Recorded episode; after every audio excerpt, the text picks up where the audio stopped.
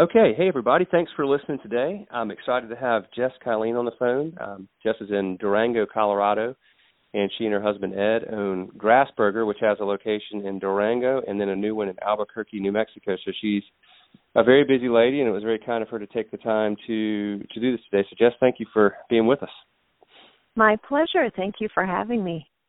Yeah, yeah, I'm really excited to talk to you because um I uh I mean just personally started um you know kind of getting into more focus that is on nutrition and diet a few years ago. We've got young kids and I'm in my early 40s and started learning more and more about you know eating um hopefully a healthier diet and grass-fed beef was something that came up and I kind of got into that and certainly have been enjoying eating that for a few years now. Uh, but so you, but you have a a, a business that that kind of is centered around that. So tell me the story of uh, grass fed um, or grass burger, and you know what kind of what prompted you and Ed to to get started in this business and and um and just sort of the background story. Well, it actually has everything to do with what you already mentioned with family. We have two two of our three boys have food allergies, like severe food allergies. And so going out to eat just became this enormous challenge for us. And um uh, so I mean whether we were traveling or even in our hometown, we kind of had our designated places and safety things. But they always it always seemed to come down to burgers for them because the boys that was a safe food for the most part and the boys love hamburgers so um i started really looking at diet and nutrition and the differences in burgers and meats and what have you and grass fed beef kept coming up for me. Not just grass fed beef actually but just grass grass fed chicken cage free eggs things things that are raised in a different way that changes the composition of the meat and the food and which is just so much better for you know for human beings.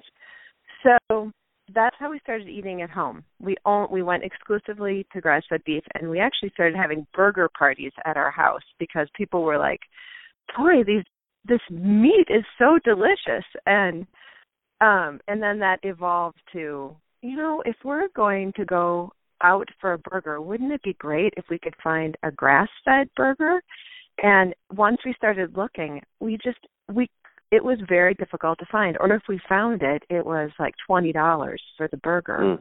which isn't a sustainable price model for us to go out to eat. I mean, we're a family of five, so um, it, literally one day Ed and I sat down and we wrote the entire manifesto for Grassburger, like what we would want it to look like, how it could be allergy friendly, how it could be like the most nutrition for the least amount of money, trying to keep it really pocketbook friendly. And it fell right into that fast casual restaurant model that's become more and more popular because of the pricing and because of kind of the simplicity of where we were trying to keep it. Did I answer well, your question or? No, it does, and it, and it raises a few more. I mean, what, were you and Ed? Had you been in the restaurant business prior to this? Absolutely not. So I actually wanted to have a ranch and raise grass-fed beef, but Ed grew up on a farm and he was vehemently opposed. He said, "I'm not spending my weekends on it, you know, working." So of course now here we opened a restaurant and that's all we do on the weekends is work. So I don't know if we if we succeeded in that arena. Um, but I think we did succeed in creating this burger model, which is, you know, it's really it is a healthier, more sustainable, and price conscious model. I mean, and you, I think you know more about grass fed beef than most will, but if if you take a sampling of grass fed versus grain fed, the scientific difference between them is astounding. Like the levels of of omegas, threes and sixes, the healthy fats, are much higher in the grass fed, and the levels of CLAs, which are mm. It's a group of amino acids which are very good for our body, and it's lower in fat, lower in calorie, and uh, your body just seems. I've seen people come in. I've seen actually a lot of pregnant women come in and they have one grass fed beef burger and they are back. Like they just crave it. Yeah, I mean the the health differences are are significant. So talk a little bit more about that about because so you know for folks that really have not thought about this before, which is a lot of folks, and there's nothing wrong with that. I mean, you know, we've been eating burgers for forever, and I had never thought about it, but other than grass fed, of course, then the the alternative, the the typical burger you'd eat would be corn fed beef, right? Corn fed, yes, and um and that has become in the in the United States at least it ha- that has become uh, a relatively common staple to help fatten up beef and get them ready for slaughter sooner. Um, so it's kind of become part of that whole economic model for the beef industry. So moving so for ranchers that have switched over to to to grass fed, it requires a longer kind of incubation period. So their model, their business model shifts. So um, it's a significant thing from a rancher's perspective to make that change. You, you get less uh you get less meat per cow when when you're feeding them grass, right? Because I mean, like you said, the cow get, the corn the corn fattens them up. Um Right. You don't you get, get, less more meat. Slices you and, just more cuts or less fatty. It changes. Yeah. It changes the amount of time they're on pasture. Okay. So, um, and actually, the the ranch that we use, Rain Crow Ranch, they're out of Missouri, and they're they're a wonderful example of a large. Um, I mean, they're they're 4,000 acres, and 1,900 heads of cattle, and they're actually are a feeder system as well for a lot of smaller ranches outside their area. They converted to exclusively grass fed um, primarily because Patricia, um, Patricia, Patricia and Mark run it, but Patricia is a large animal vet, and she started seeing a lot of health issues in the cows and the steers that she was treating, and she was able to connect that directly to what they were eating. Once they switched all their animals over to grass fed exclusively, those issues just went away. Hmm. Hmm, that's amazing. So, well, it, because that's what they're meant to eat is grass. That's what they're meant to eat, exactly. And so that when they're on when they're on things that their bodies aren't designed to eat, they end up with digestive issues and infections and um bacterial issues. I mean, it opens them it makes them much more susceptible. So it creates so on our end as the consumer when we're eating grass fed, right, it's just a cleaner um more digestible meat for us as well and you don't have all that heavy impact of antibiotics and hormones that come with it. One of the things I, I remember reading about, I'm curious, um, you'll know a lot more about this, but how is there a technical definition for grass fed? And I asked that question because as I dove into this topic, I learned that you could call beef grass fed if it was fed grass for a certain percentage of its life, but then you could you would have beef that was as it was called grass fed corn finished, where maybe the last couple of months they fill them up with corn. Yeah, it, yeah I see that too. I see that too in that so there's a lot of ways you can raise your cattle, right? You can which is what you're seeing in the designations. We are committed to 100% grass fed. So the research that I've done shows that like even if so if you have a cattle that's grass fed, if you take them off of it for a period of time, each day that you take them off and put them on corn or put them in a feedlot or wherever they're whatever that other option is, the benefits of grass fed decrease by the day that they are off of the grass. So I we've made a commitment to keep our beef supply always absolutely 100% grass fed. And the benefits being the the omega threes reduce, the conjugated linoleic acids reduce, all the all the things that are the best part of grass fed beef reduce significantly uh, over a period of you know several weeks or a month or two, I think it was two months where it would almost return back to you know yeah. that's exactly it. corn fed its you can chart it. It's yeah. really amazing. I mean, I when I read this stuff and look at the and look at the research that's been done, I'm just blown away. I mean, they really can document um, what happens compositionally with the nutrition of the meat. So, so yeah. when did you start Grassburger? Two years ago, July 3rd, the Durango store opened. So, So we just had our years two year anniversary. Yeah. Well, congratulations, and then you but you just opened your second one already, in in, in another state. Yep. We opened a second one in Albuquerque and um in the Northeast Heights area and it's a beautiful store. It's so fun having a restaurant that's brand new, like everything's still shiny and clean and like I'm really enjoying that. well, this uh, so I have a I'm, I have a lot of questions around this. What when you how long was the process between when you decided you were going to do this and when you opened your doors two years ago? It, it decided on expanding the brand. No, Or- when you first decided to go with the restaurant, how Mhm. long did you plan before you opened your first location? Uh about a, a it took us about a year, uh, a year a year before we with writing the business plan to and then about 6 months later we actually had gotten our financing and plans in so in place. So that was about a year in the works. Um Albuquerque was much faster. That was super speed. Because we It, I mean we already we we'd already done the hard lift. Right? it's that's still yeah, but that's still that's that's a quick process getting to. That's um especially with no experience in the business. Uh, has that has that been beneficial? have there been things that have helped you because you didn't have prior experience in the business? Well, tell Oh, me about the know. process of planning for this thing.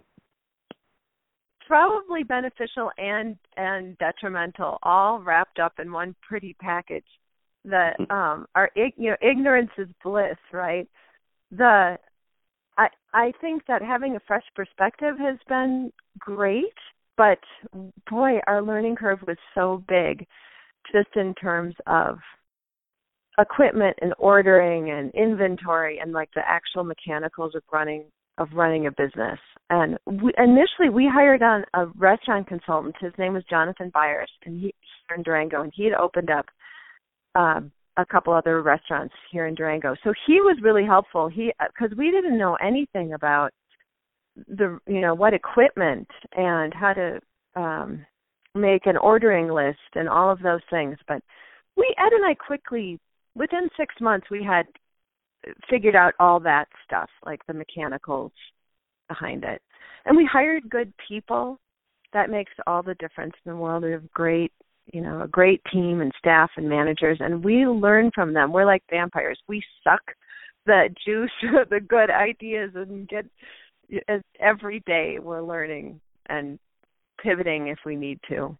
So How did you get I good think- people? Is a new restaurant owners with no experience, nobody that you maybe you know, not an extensive network of contacts in the industry. How did you find good people to work for you?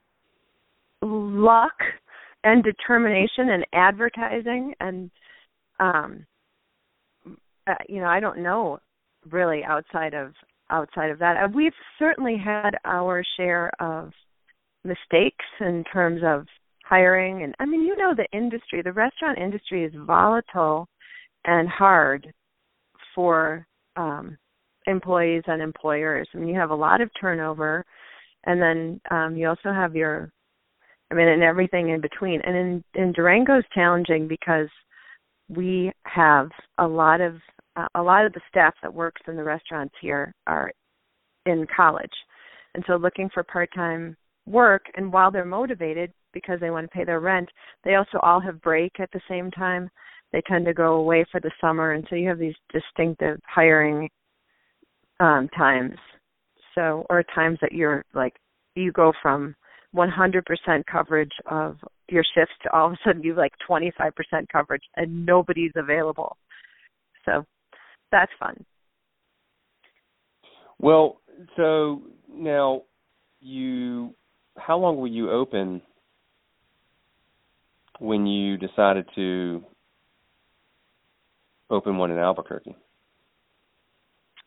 Uh, about six months. Actually, Ed was talking about it very, very quickly. Like Ed, Ed's background is commercial development, and so really, when we were writing the business plan for Grassburger, we in in our minds we had a model that would be replicable, um, and we tried to create systems that that would be able to be reproduced easily. So that was always in our mind, like creating creating more than one. We consider Durango our flagship, but um, and Albuquerque certainly is a foray into what that looks like on a larger scale. And it, it's been very interesting having this sister store because all of our systems and everything that we're trying to match to each other. Uh, I mean, it's it showed us where we have work to do and where we succeeded, like in very very short order. What is an example of, of something where you realize you have work to do? Um, our employee training program. So we had, we were, we were still really evolving that in Durango when we opened up Albuquerque, and then all, and then suddenly Albuquerque was ramping, and we had two, you know, we have two different managers. We have three different managers actually. We have two in Durango and one in, um, one in Albuquerque, and they it, it just turns out they had really different styles with how they worked with employees. So now we're sort of piloting and trying to create this and trying to finalize this training system in Durango. And then in the meantime, the Albuquerque store staff is kind of getting is getting trained in a different way out of necessity. So we had to pull that back, quickly finalize our process in Durango, and now we're trying to implement that in in Albuquerque. So I'm saying this in like four sentences, right? Or but it's actually been months of, of observations and trying to figure it out, and you know meetings, and so that's one. How example. far? How far is Hmm. Albuquerque from Durango? Three and a half hours. Okay. I mean, why did you choose Albuquerque? Out of curiosity, is that the, you had some family or experience there? No, um, we it, part of it is simply uh, drive time. I mean, uh, it's really a close. It's very close. I mean, compared to a Denver or Colorado Springs or some of the other larger metropolis areas, it's it's close. Three and a half hours. You can do it in a day. I mean, you can be back and forth in a day if you have to. Yeah. Um, but we we really like Albuquerque more than anything, and it has a burgeoning food to table um I'm sorry, farm to table, we call it farm to families movement and a really this there's some interesting demographics in terms of people's awareness of food and what they're eating and I was really intrigued by kind of being at the forefront of that. Where some of these other cities are that is so established. We you know, our concept is really old news. So let's talk more about then the the food part because it's not just the grass fed beef, right? You're getting, No. I mean, uh, you're sourcing. Um, t- tell me about that. Well, so the there's the grass fed beef piece, um, and then we also do. Our menu has evolved. It, it, it was very very simple to begin with, um, but we've just added um, Applegate chicken hot dogs, which are all natural, no nitrates, fillers. Um, we just added taco plates, but we also do a vegan black bean quinoa burger, which we make in house, um, and we make all of our salad dressings. Like we make a tahini and a um, lemon balsamic, and we make those all from scratch. Our chipotle mayo we make from scratch, and the reason we do that is because then we can make something that has no corn syrup, no fillers. You know, it's all 100% olive oil and good mustard and I mean the apple cider vinegar, like just really high quality ingredients. The way it's the dressing I would make at home Right. on a larger scale. And with our um so we do hand cut french fries and sweet potato fries and we keep our fryers dedicated to those items. We don't allow staff or any other food items because we're trying to keep them gluten free and also make sure that they're not contaminated with any dairy products or any nut products or you know we're we're avoiding cross contamination wherever we can to keep it simple for people who have allergies it's maddening or it's di- it's not maddening but it's difficult to go into a restaurant with a food allergy and try and sort through the menu and the back of house ingredients and figure out what's safe and what isn't and the same is true if you are avoiding gluten or um, you know eat paleo or whatever you may have in terms of dietary restrictions. So our menu is designed to make that process simple for users. Mm. We do cage-free eggs. Um, our greens we source from local farmers. Like we get as many parts of our greens or of our salad from local producers as we can. We can't do that all year. You know, when we in our climate, when we start to get into winter, I have to buy organic um, produce through our vendors. But as long as there's someone growing in the area, we're interested in supporting them. So we have them bring their. We kind of have like a backdoor farmers market going on. Um, was that a difficult part of the process to find vendors and, and processes to you know use clean local produce et cetera yes well y- yes and no it's difficult from a cost standpoint i mean anybody who's bought who's purchased vegetables from the grocery store versus the farmers market i mean it's you you pay more and yes you are supporting those farmers and that that local piece and that's so important but there is that step up in cost. And when you are building a restaurant model, cost you know cost is a huge part of it, whatever your margins are.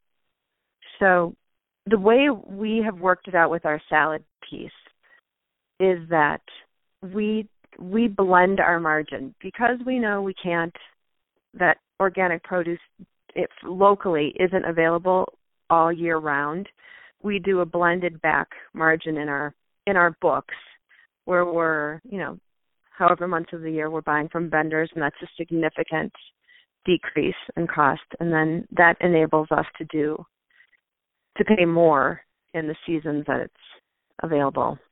So does that make sense? Like that? Yeah, yeah, sure, sure. Okay. Um, now, do, do you? Um, I guess in your in your markets, is there is your consumer base educated about this, or do you have to do a lot of education? Yes and no. I, it depends. Like Durango is a surprisingly educated town in terms of food, and we have. I mean, this is a it's a foodie town. We have more restaurants per capita here than San Francisco. It's crazy. But Albuquerque is a much bigger melting pot.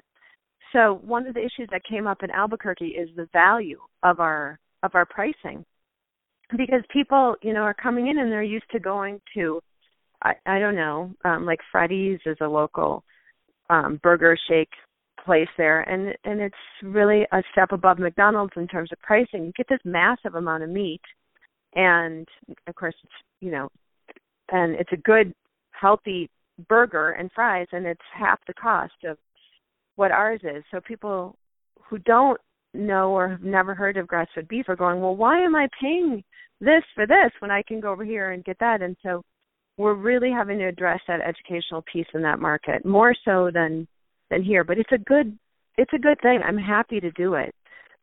The other thing that has come up for us is our the size of our patty because we serve a four ounce patty. And so we've gotten pushback from some of the public saying, Well, this is small. But for us, that's part of our ethos. Like a, a, a according to the USDA, like four ounces, four to nine ounces of meat is what you should, or protein, is what a, a person should be eating in a day. So four ounces is um, is a healthy and appropriate portion. We offer we offer singles and we offer doubles. If people would like that, great, no problem. But um, you know, we're we're really trying to wrap in this idea of okay, this is this is a good amount of meat. This is an appropriate and and healthy and satisfying amount of meat. So um, that's been that's been interesting. Well, it's it's a it's just a matter of perspective, I guess. When you're used to seeing much larger portion sizes, um, that can that can be a challenge, I'm sure. But um, you know what y'all are doing is is just so admirable, and I'm I'm I'm thankful to hear that. I wish there was there were more places like um, Grassburger, which leads me to that next question. And what what's the future hold? Yeah, I don't know. I, I'm absolutely not sure. We're we're still working on stabilizing Albuquerque, and um, we really are intrigued by that market, and we'll see we'll see what happens. So um, we're at that hard we're kind of at that hard stage right now where we we've got that one up and going, and like I was telling you, we're kind of looking at the warts in our system and. So if you were to talk to Ed, he would say, "All right, I'm gonna let's start looking around and finding our next spot." And then I'm the one that's going, hold on, hold on. We have that dynamic, you know. The it's I think it's good for the business, but right now it's keeping that particular question just that, a big a big question. What's been what's been the most satisfying part of of Grassburger? You know, well, on a personal note, I love feeding people. Like I I hmm. love making I love cooking and making meals and so the best part for me is being out on the floor of the restaurants and and talking to people and I mean we get a lot of feedback about the taste of the meat and how I mean it really is delicious. We won best burger and fries in Durango last summer. We weren't even a year open at the Reader's Choice deal and that was a huge deal because the, the burger designation in this town is fiercely competitive. So we kind of swept it and the um the people who held the contest came to us and said it was a complete landslide. And I have a lot of pride around that because we were so new but it was it wasn't about me, it was about the meat. It's really good. And so uh, yeah. it's just a lot of fun talking to people and getting that, you know, seeing their faces when they take that first bite and, you know, I it's it never gets old. That's awesome. What, then on the flip side of that, what's been the biggest challenge that you've you've uh, had to overcome in the last couple of years? You know, the biggest challenges are really more about just simply business things you know the just just being in the industry running a restaurant staffing and training and consistency and um communication just all the all of those parts. I i feel like we're really solid on our intent and on um and on our product but um just normal everyday business things which never go away in the restaurant business. But which um, never never go away. Yeah. Well, how often? So you have three boys, and that you started this for you know uh, partially for that. What, uh, does your family eat at Grassburger frequently? Well, according to my youngest, not frequently enough. According to my oldest, too much. So I don't know that we'll ever be able to balance that. We have one burger that we created um, because of my youngest, William, we called it the Durango burger, but the secret name is actually the Will burger, the Willie burger. And that's your name too. And that is uh it's a meat patty, our vegan black bean patty, and then the chipotle mayo on top. And his original version also had a couple slices of bacon. So um that's his kind of so they have a lot of input behind the scenes, whether they know it or not. That's great. That's a good story. That's really cool. Well, is there anything else you wanted to uh you would want to share, Jess, with folks? You know, folks that are listening to this or are you know your peers in the industry, and then of course a lot of folks that want want to get into the restaurant business and are wanting to learn from people that have done it successfully. Anything well, else you want to ha- share? Uh, I do have to give you guys a plug. I have to tell you that using Schedulefly has has been uh, one of the decisions that we made made running our business so much easier. Like we love your product, not only from I mean all the employees can access it all the time, but like being able to give messages and to staff about things that come up at once and we just started using your um the posting capability like we just revised our manual and put it up on ScheduleFly for the staff to access. So it's been a great tool. I'm thrilled about it. That's real nice of you. I appreciate that. You didn't have to do that. Um i know i didn't but i but i it's really been good. Well, I, I appreciate that. I would imagine it would help uh, when you talk about systems in, in a couple of locations, and it can be good to have something like that. I think yeah. in place um, that's easy to deploy across you know multiple places. So, um, well, well, thank you. I appreciate that very much. Uh, I appreciate your time very much. I know that you and Ed are busy, and um, frankly blown away uh, at just what y'all have accomplished so quickly. I'm excited about what you're doing. Uh, I hope you'll find your way to Charlotte one day. Um, meanwhile, I hope I'm, so I'm, too. yeah, I mean, meanwhile we're buying, you know, grass-fed. Uh, luckily, we do have grass-fed beef at our local grocery store. Um, so we've been, uh, we I, I, I make burgers every Sunday with grass-fed beef. Actually, that's awesome. Uh, we've been using you we've know, been using bison some too. Do you know much about bison? I, I started looking into that a little bit recently. That that's another really good source of source of meat. I just got a call about yak meat recently too that I hmm. I thought was interesting. You know, we uh we have a lot of small ranchers and producers in our region and down in Albuquerque and they don't they don't raise enough beef to be able to supply our restaurant, but they're great resources for yeah. families to be able to buy, you know, a quarter steer or um meat directly from them and freeze it. That's what we used to do before and that's a really nice way to support those ranchers. For sure, for sure. Well, keep doing what you're doing, and thank you uh, for the time, and thank you for sharing your story. It's inspiring, and it's just wonderful to hear that y'all had the success you've had, and and overcome some of the challenges on the way, and just that you're you're doing something that's certainly benefiting a lot of people. So I hope you continue to thrive and educate more and more folks about uh, the the health benefits and value of of eating that type of meat and um, I hope the business continues to do well. Thanks so much, and please tell Ed uh, thank you as well. We're stoked to serve you guys. I will, and thank you, Will. Thank you for your time and uh, and your interest and all of your kind words. Really. Absolutely, absolutely. Um, well, I'll let you get back to it, Jess, uh, but I appreciate it very much. Have a good day. Sounds good. You too. Okay, bye. Okay, bye bye.